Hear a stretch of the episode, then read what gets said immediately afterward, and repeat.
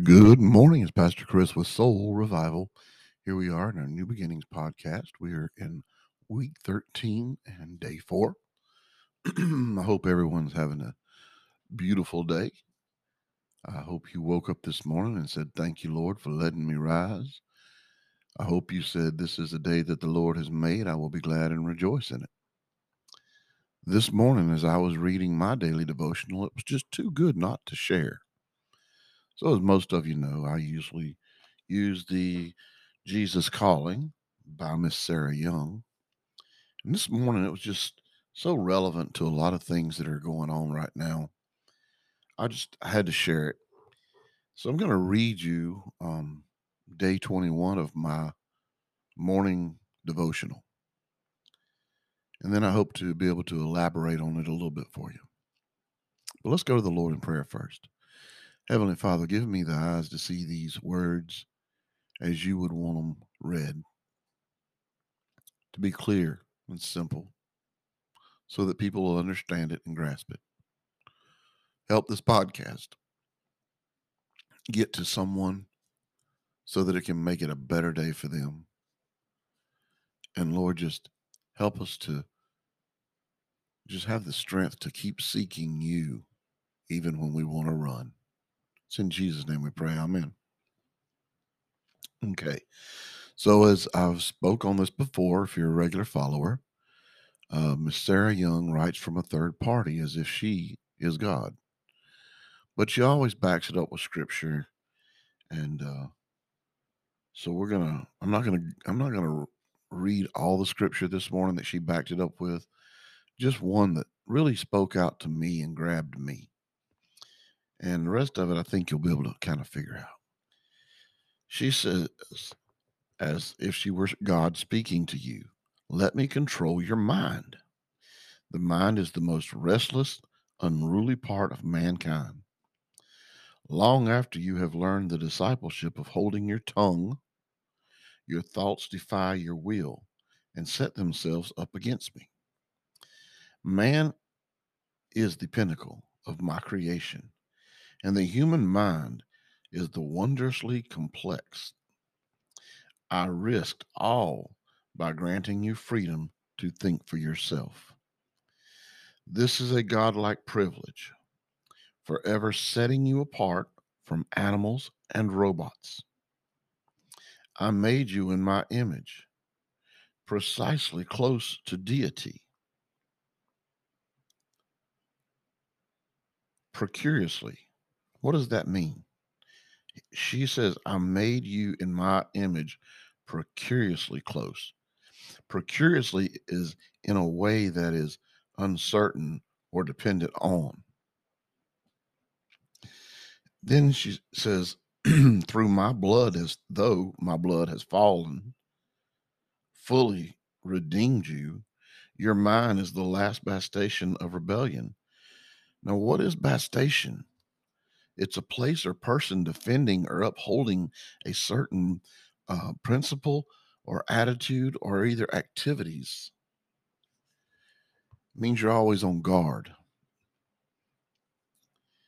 So then it says for us to open ourselves to his radiant presence, letting his light permeate you, thinking when my spirit is controlling your mind, you are filled with life and peace.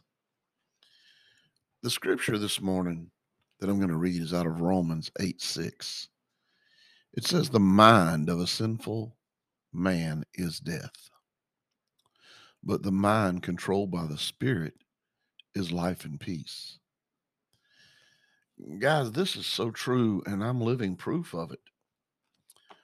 When I let God be in control, when I submit to His will, some of you have heard me tell a story. I'm going to repeat it this morning just for those who haven't. I've been through a lot in my life. I made a lot of bad decisions, made a lot of bad choices in my life. And we're free to choose our sin and we're free to make our choices. This is telling us he gave us that mind for that. But what it don't say there is we're not free of the consequences of those sins and those choices.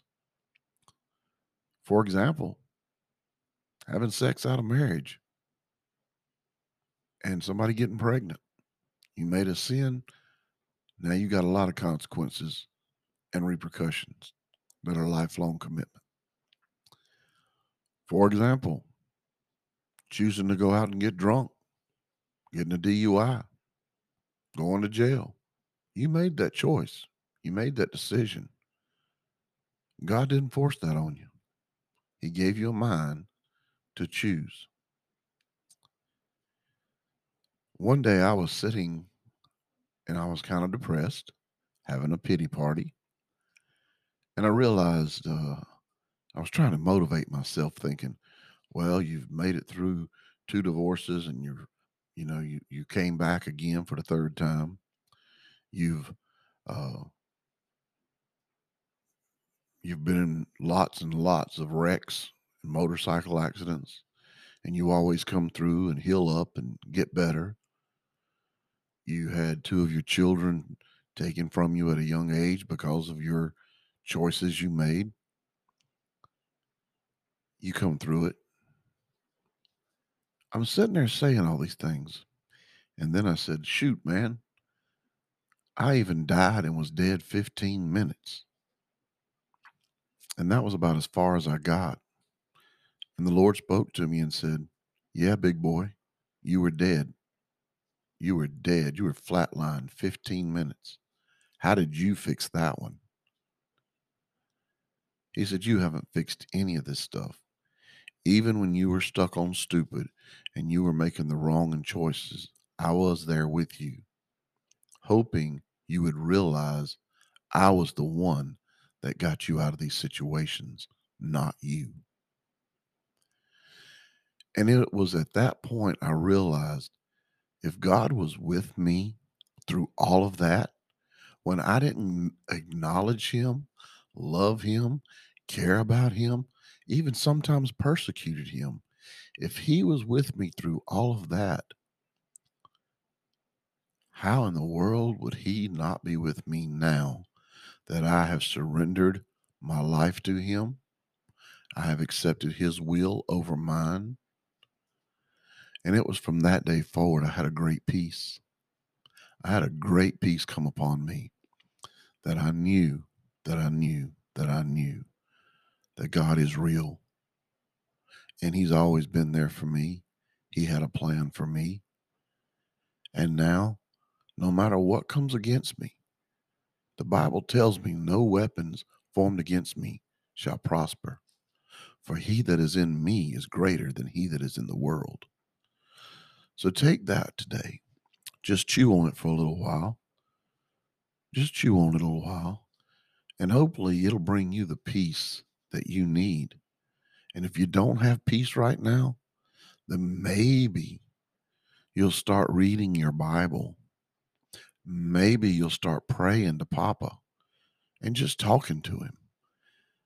Just talk to him like you would someone that's earthly and tell him what's going on and you don't know how to fix it. And you'd like for him to put it on your heart or your mind. You'll find peace. You will find peace. But just know the enemy, he don't whoop his own kids. He's going to try to mess it up. And it's going to be a test.